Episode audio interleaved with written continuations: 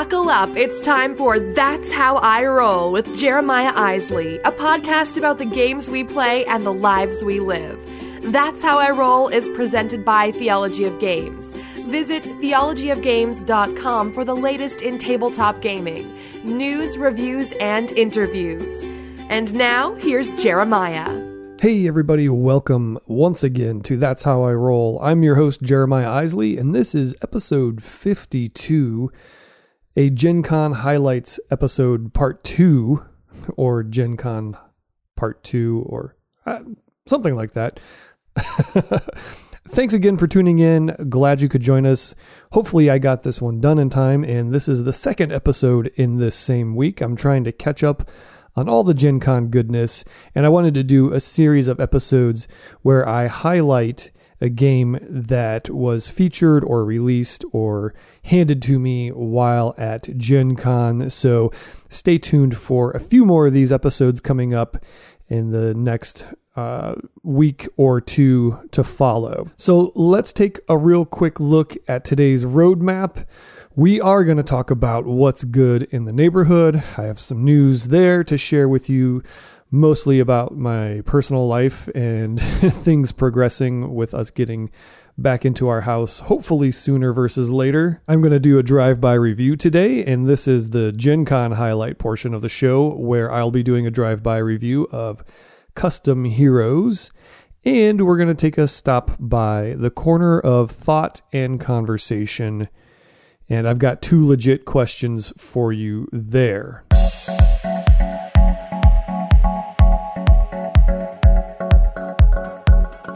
Let's go ahead and swing by and see what is good in the neighborhood. Well, like I said previously in other episodes, Yes, if you've been following along, you know all about the Isley House fire and the process that it's been since June 24th, just a week after Origins, which is 10 weeks now, I want to say, something like that. It's been about two and a half months of us being displaced. We were living with family for a few days, and then we did about 10 days in a maybe nine days in a hotel.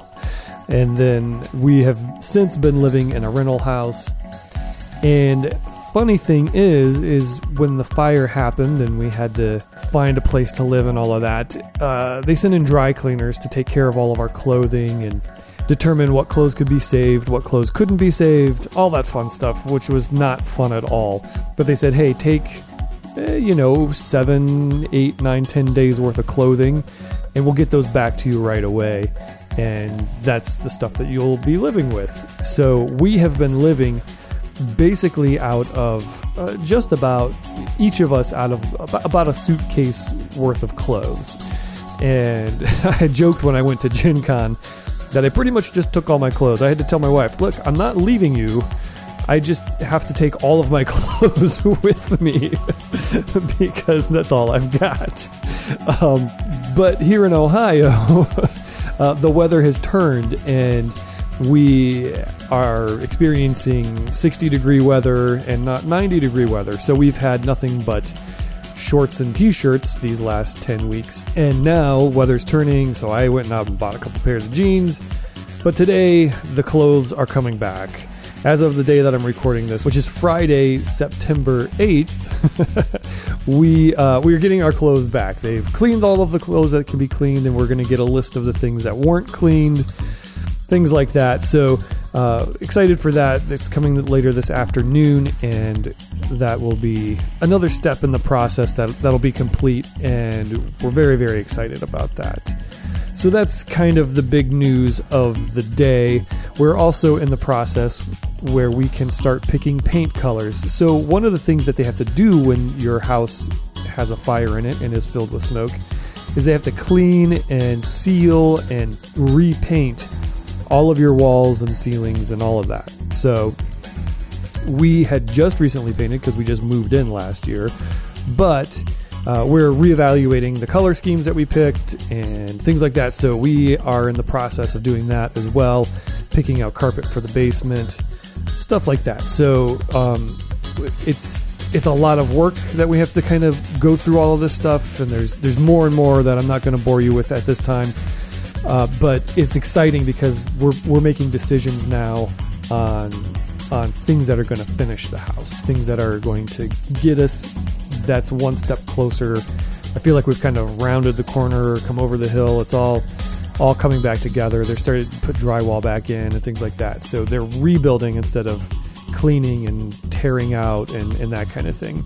It's very exciting, and hopefully within the next two, maybe three weeks, we'll be able to start moving back into our home and replacing furniture and things like that. So that is what's good in the neighborhood. Sorry about the long winded tales of us getting clothes back, but uh, just wanted to share that because we're excited, and that's uh, that's a good thing.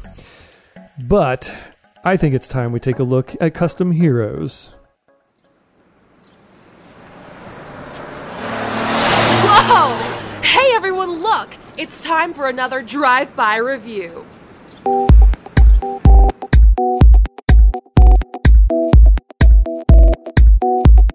So yeah, Custom Heroes is a two to six player game. It there's a little variant in the rules for playing a two player game. It plays better with three and up. Honestly, in my opinion, uh, and I'll share this later, but I think the more players, the better, and I'll tell you why. Plays in about 45 minutes. It says ages 14 and up on the box, but I played it with my nine year old and he loved it. So take that for what it's worth. I know those ages on the boxes, there's certain laws and things they have to worry about because of advertising to children and things like that. So I take those with grain of salt and I play games that I think my kids are going to be able to play. And anyway, so that's that's all that is. Basically, what Custom Heroes is is a ladder trick taking game, meaning that there are cards in it that are just numbered. It's just 1 through 10, and you put a set of 10 cards in for each player playing. So there's a total of 60 cards if you have six players playing. You just put all the cards in, and there's no suits, there's no nothing. It's just 1 through 10. All these cards are sleeved, which the first time you play, you're going to have to sleeve them all, which, you know, if you can sleeve 60 cards, no big deal takes about five minutes. There's also a pouch full of inserts that are clear. They're like overlays. So think Mystic Vale. Uh, it's it's card crafting in that you overlay these inserts into these sleeves as you're playing the game. And then there's also just a pile of victory point tokens and power tokens. So as you play the game, whoever's leading that that trick can lead with a single card or a set of any number of cards. So if they have six cards that all match, they can play them down. And then the next player has to match the number of cards, but either match or beat the power. So if it's a set of two twos, the next player has to play at least two twos or two threes, or they can go as high as they want, whatever they want to do. If they match the power, the person to the left of them gets skipped. So there's a little bit of uh, strategy to that. Sometimes you want to skip that person because they're going to go out or, or whatnot. The goal of the hand is to get rid of all your cards. First person to get rid of all your cards wins that hand. Then everybody continues to play so that you can figure out uh, placement. So first, second, third, fourth, fifth, etc. There's a chart on a little player screen. Everybody has a player screen that they kind of keep their inserts and stuff hidden behind and you deal out victory points, power tokens, and inserts depending on the place that you finish. So if you finish in first, you're going to get a lot of victory points. You'll get no, in most cases, no uh, power tokens and maybe like one insert. If you are finishing in last place, you're actually going to lose victory points, but you'll gain some you'll gain the most power tokens and the most inserts as sort of a catch up, evening out mechanism, which works really well. The, the game balances very well. But here's the cool thing about it these inserts come into play at any time. So if you're looking at, uh, oh, so and so just threw down three tens, well, I have a 10 and an 8 and a 5. Well, if I have inserts that will increase the power of that 8 and that 5 up to 10, I can put those in and play them and boom, all of a sudden I have three tens as well. So all of those inserts, they do crazy things. There's anything from just making a card a different number flat out and covering up the old number. They add anything from one to I think eight is the highest one that I saw. There's just a lot of stuff that that those cards do. There's also special powers that they do, like they reverse the the order. So instead of trying to play higher than the cards out there, you're trying to play lower than the cards out there. Uh, so they're they're super powerful. I haven't seen all of them. There's a huge stack of them that goes in this pouch. The cool thing is, is once you play those and you get through that hand, you take all the cards that have been played, which is all of them, because they all get dealt out at the beginning of every hand they all get mixed up. So you're messing with all these cards and you're creating super powerful cards or you're creating cards that have been weakened because the the cool thing is is the cards that add things are like there's there's a character on the card and sometimes it puts like a sweet sword in their hand and so that gives them more power and sometimes it gives them like a pink fluffy bunny puppet which gives them less power. So all these cards have been messed up and then they all get shuffled up and redealt out. So there's more powerful cards. It's it gets way way harder to kind of count cards and remember what's been messed with and what has more power what's less, which is makes it just a lot of fun. I should say you can only put up to 4 inserts in each card. So there's there's a little set of icons on the bottom. They're just little dots, and each insert has that a corresponding dot for the type of of insert that it is. So if you're trying to put a card, uh, an insert in, an enhancement to a card, and that color dot and that spot is already filled, you can't do it. But otherwise, you can put in four up to four enhancements into a card and just make it completely bonkers, which is again it's so fun. So you win by either having 10 victory points at some point, if you have 10 victory points, and then come in first during a hand. So if you if you win a hand and it puts you over 10 victory points, that next hand, if you win and come in first, then you win the game. Otherwise, you play out to six rounds, and then whoever has the most victory points at that point wins the game. And that's it. It's it's a ladder trick taking game, but the cards change, and you have the ability to change them throughout the game. And I, I taught you the game in that. Just it's a ladder trick taking game. You can create different cards, and you try to get ten points and then win a hand. So, what did I think of the game?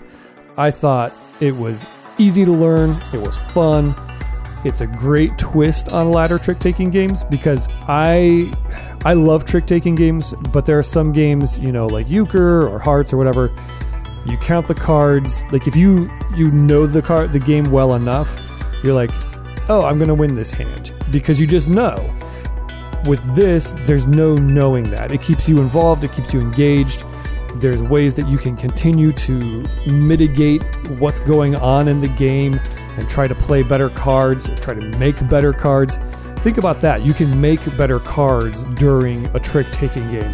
How cool is that? It's it's just a sweet spot of kids love it. I, like I said, I played it with my 9-year-old and my 11-year-old. We had a blast. Like they still talk about it a lot and they still love playing it. I've played it with gamers, I've played it with family. It works across just about any any demographic of people that you want to sit down with.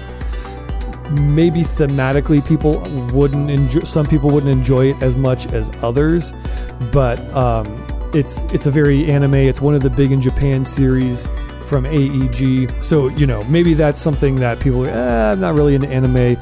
But regardless of theme, the game is fun. Everybody gets trick taking games. I'd say most people get trick taking games because of euchre and hearts and spades and whatever else is out there. So it's easy to teach because the concept, oh, I, am trying to win this trick. Great. All right, got it. Let's go. The cleanup and setup are the setup is actually a little longer than the cleanup just because you have to like sort through and make sure you have the right amount of cards and all the cards and all the sets for the amount of players that are there. Cleanup is super easy. All you do is you just take all the cards, pull all the inserts out, and stuff them back in the pouch, and stack up the cards and put them in the box. So it it's easy to clean up. It's easy to set up. So again, all in all, I, it's a great game. It's fun, and it eliminates some of the things that make trick taking games programmed. Like I said, you can create better cards. You there's no there is I mean you could if you were super paying attention like oh I know what cards are coming out. I know what's out there. I know this card got changed to this and that. But the thing is that card could get changed again. So you just there's no predictability in it, which I think is great because I think games like Euchre get incredibly boring because no matter how well you play some hands, there's just mathematically no way that you're going to win a hand or a trick or whatever because of the the confines of the cards that are in the game. So, custom heroes I I really enjoy it. It's definitely earned a permanent spot in my collection. So so glad that I was able to get a copy of it. Thanks to AEG for sending one out to me. I got to play this with Todd Rowland of AEG while at Gen Con, and we had a blast with it and great conversation and uh, just uh, well done, fun, fun game. Can't recommend it enough.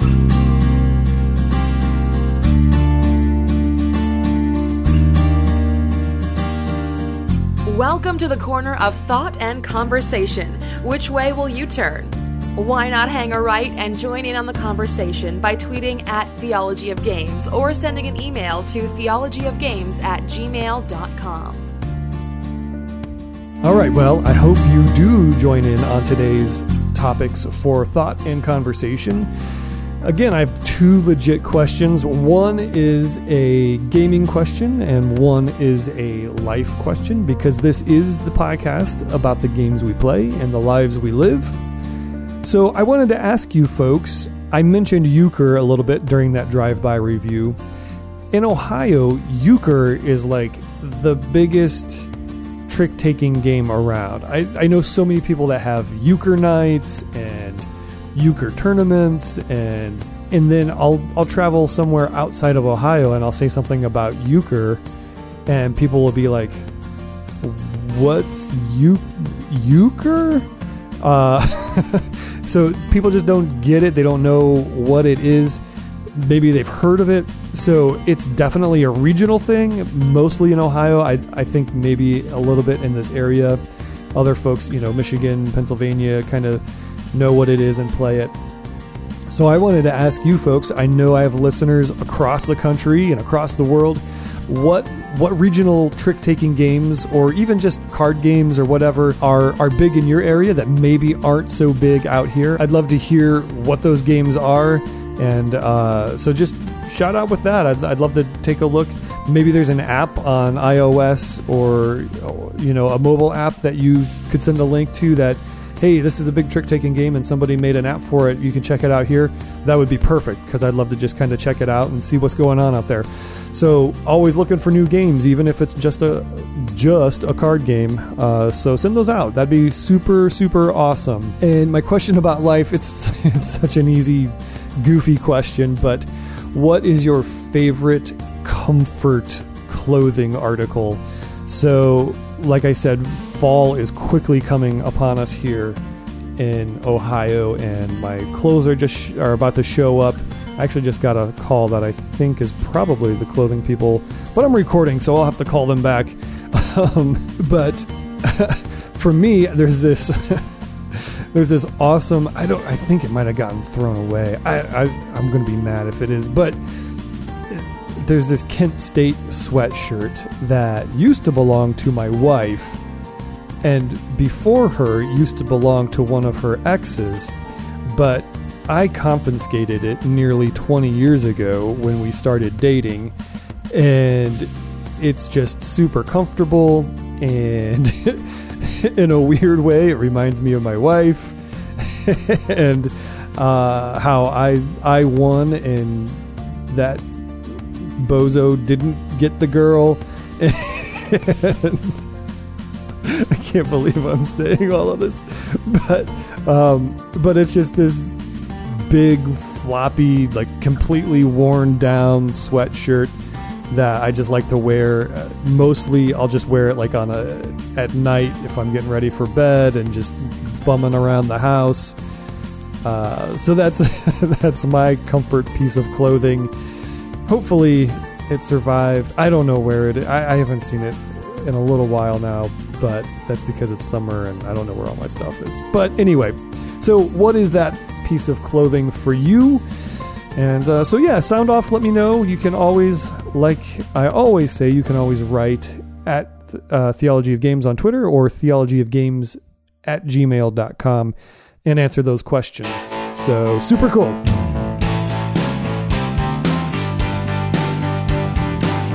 All right, well, that's going to wrap it up. I don't have a feedback loop for today's segment. Hopefully, next week we will have that one coming back.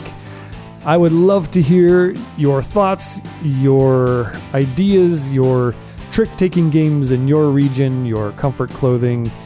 And if you just have questions about anything in general, uh, just shoot them out my way. If you want me to review a game here on the show, let me know and I'll do my best to play it if I haven't already, and then I will be sure to review it here on the show. Also, remember to keep checking out Instagram at Theology of Games. I'll be continuing to post photos of games that came from Gen Con that were featured uh, there at the show or released or previewed or whatever it was. Uh, I've got a lot. I brought home, like I said, 50 plus titles and I will be sure to continue to share those with you. I posted a couple pictures a day or two ago of the Godfather game. Whoa, that's probably going to be uh, part three of Gen Con highlights in that review because that game is awesome. All right, that's going to do it for today's show. Thank you so much for listening.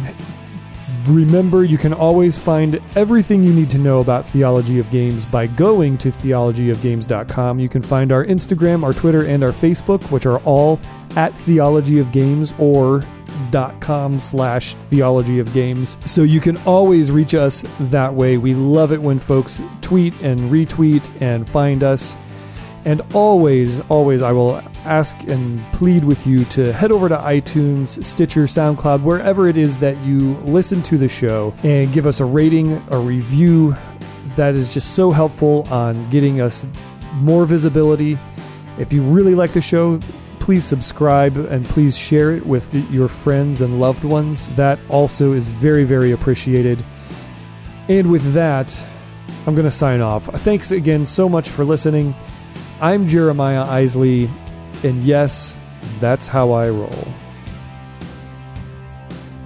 Thanks for rolling with us today. That's How I Roll is produced by Jeremiah Isley and brought to you by Theology of Games.